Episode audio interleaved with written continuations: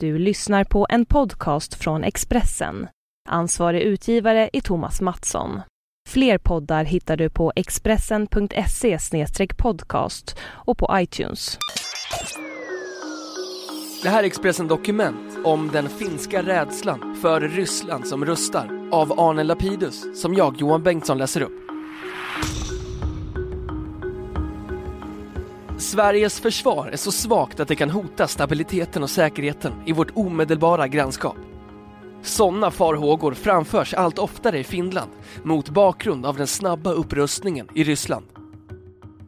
Finlands president Sauli Niinistö talar om säkerhetsvakuum, ett starkt ord för att komma från en nordisk statschef.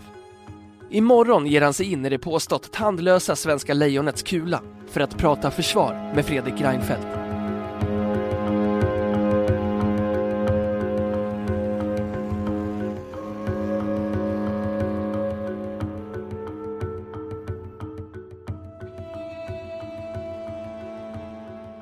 Den finländske presidenten Sauli Niinistö är huvudattraktion på Folk och Försvars rikskonferens som börjar i Sälen imorgon.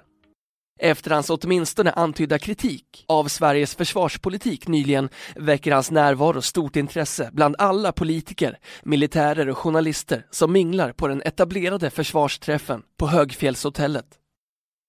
Bakgrunden är att Finland är djupt oroat över vad man ser som Sveriges nedrustning detta i en tid när Ryssland rustar upp i rasande fart.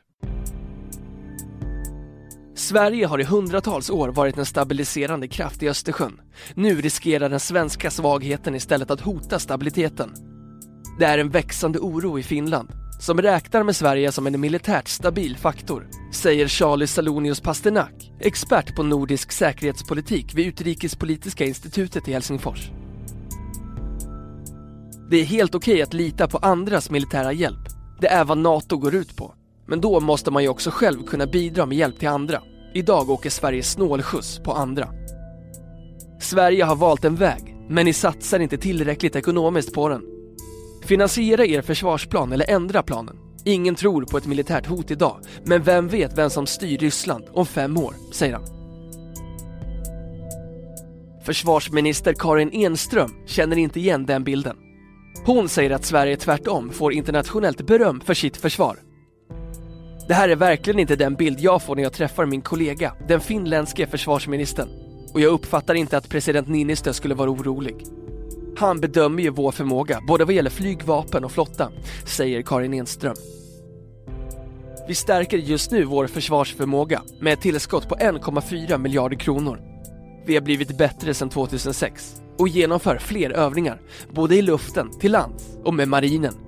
Vi har mest och störst flygaktivitet över Östersjön av samtliga Östersjöländer. När jag mötte NATOs generalsekreterare tackade han för Sveriges bidrag och vi får goda betyg i NATOs utvärdering. Min viktigaste prioritet är att stärka försvaret, säger hon. Charlie Salonius Pasternak som är en av de ledande säkerhetsforskarna i Finland, påpekar att många av de svenska försvarsbesluten gjordes före 2008 då Ryssland attackerade Georgien. Då vaknade många, också i Sverige, eftersom man insåg att Ryssland var berett att använda maktmedel mot sina grannar, säger han. Men Finland, med sina historiska erfarenheter, hade aldrig haft några illusioner om sin stora granne i öster. Stormakten Ryssland håller på att resa sig efter den långa förnedrande svaghetsperioden efter Sovjetunionens fall och är på god väg att bli en supermakt igen. President Vladimir Putin aviserar vapeninvesteringar för tusentals miljarder kronor medan Ryssland blir allt aggressivare gentemot sina gamla lydländer i Baltikum och Östeuropa och allt aktivare i Östersjön. Detta sker samtidigt som enveckasförsvar har blivit ett av svenska språkets nyord. ÖB Sverker Göransson förklarade i januari förra året att Sverige kan försvara sig ungefär en vecka på egen hand. Strax därefter sjukskrev han sig i två månader för utmattning. ÖB var knappt tillbaka i tjänst förrän det var dags för ryska påsken. Ryska bombplan övade anfall mot svenska mål på långfredagsnatten och Sverige saknade helt incidensberedskap. Inga svenska jaktplan var i luften under övningsattacken, något som väckte internationellt uppseende och förstärkte oron i Finland. På frågan varför är Sveriges försvarsförmåga viktig för Finland svarade president Sauli Niinistö nyligen i en intervju som publicerades samtidigt i Svenska Dagbladet och finländska Huvudstadsbladet. Vi vill inte ha något säkerhetsvakuum där. Av diplomatiska skäl la han också till meningen det vill vi inte ha i Finland heller. Presidenten dömde inte helt ut det svenska försvaret. Han bekräftade att den svenska försvarsförmågan har fått mycket kritik i Sverige Framförallt vad marktrupperna beträffar i och med att den allmänna värnplikten avskaffades, men fortsatte. Sen har ju Sverige större prestationsförmåga än Finland på flera plan. Bland annat inom luftkrafterna och flottan. Sverige är inte försvarslöst. Budskapet är ändå uppenbart för alla som följer nordiska försvarsfrågor. Niinistö drar sig inte för att använda ordet vakuum i samband med det svenska försvaret. Det är tydlig kritik från presidenten. Det är inte vanligt mellan länder, särskilt inte i Norden, att man lägger sig i varandras försvarspolitik på det här sättet. Att man på den här nivån för politik via tidningar, säger Lars Gyllenhaal, militärhistorisk författare som i sin senaste bok, Ryska elitförband, bland annat beskriver Rysslands upprustning. Redan för tio år sedan var en tidigare president ute i liknande syfte mot Göran Persson det är andra gången Sverige får moppe av en finländsk president. Men nu skärps tonen. De anser att Sverige är en fri åkare som inte tar ansvar för sig själv och därmed inte för Norden.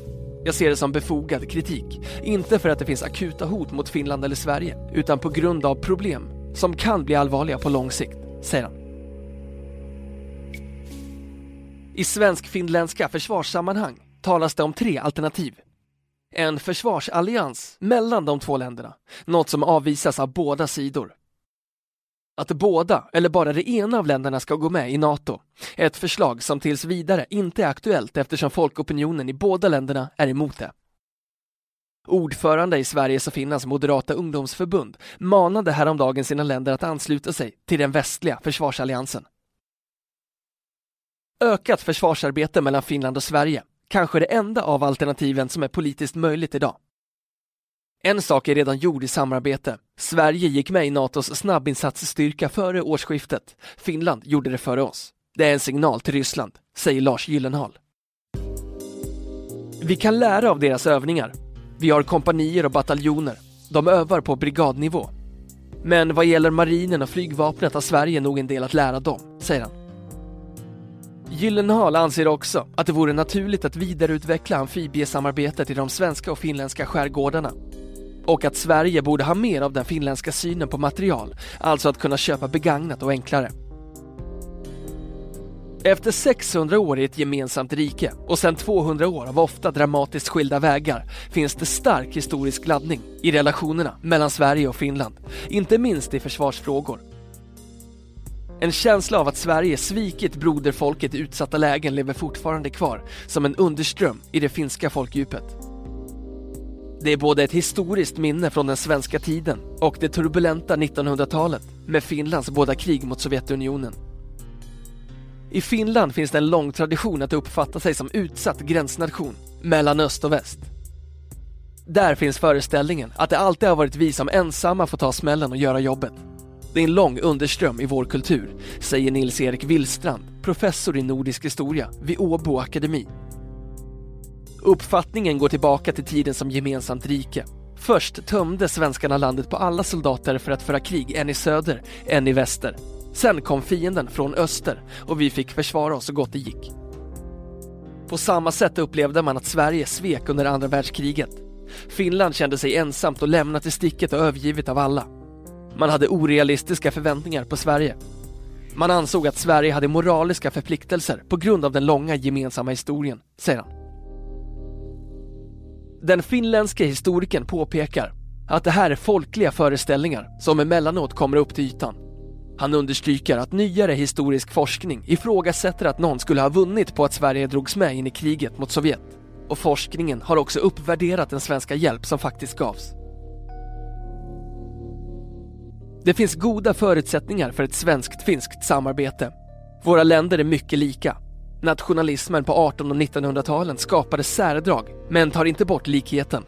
Vi är stöpta i samma form, säger Nils-Erik Willstrand. Men vi ser bekymrat på att Sverige verkar göra sig så tandlöst. Gör svenskarna rätt omvärldsanalys? Den ryska upprustningen oroar många i Finland. Vi har det i ryggmärgen, säger han. Finlands utgångspunkt är att man står ensam. Det är den hårda läxan från kriget. Tidigare fanns stor besvikelse över att Sverige inte ställde upp för Finland under andra världskriget. Idag har man fått större förståelse för den tidens svenska synpunkter för att Sveriges svåra val var att stödja Hitler eller Stalin, säger Inger Jägerhorn. Tidigare bland annat biträdande chefredaktör på Huvudstadsbladet i Helsingfors och utrikeschef på Dagens Nyheter. Under den allmänna turbulensen och upplösningen i Ryssland under 1990-talet fanns en liten öppning för både Sverige och Finland att gå med i NATO.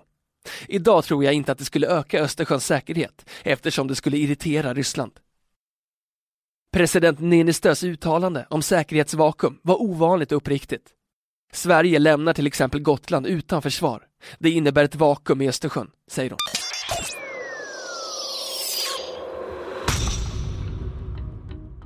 Du har lyssnat på en podcast från Expressen. Ansvarig utgivare är Thomas Mattsson. Fler poddar finns på Expressen.se och på iTunes.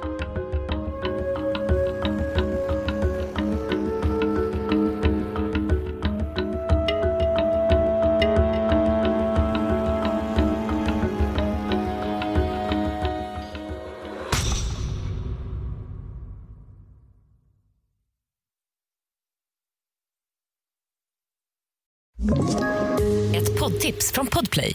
I podden Något Kaiko garanterar östgötarna Brutti och jag, Davva, dig en stor dos skratt. Där följer jag pladask för köttätandet igen. Man är lite som en jävla vampyr. Man har fått lite blodsmak och då måste man ha mer. Udda spaningar, fängslande anekdoter och en och annan arg rant.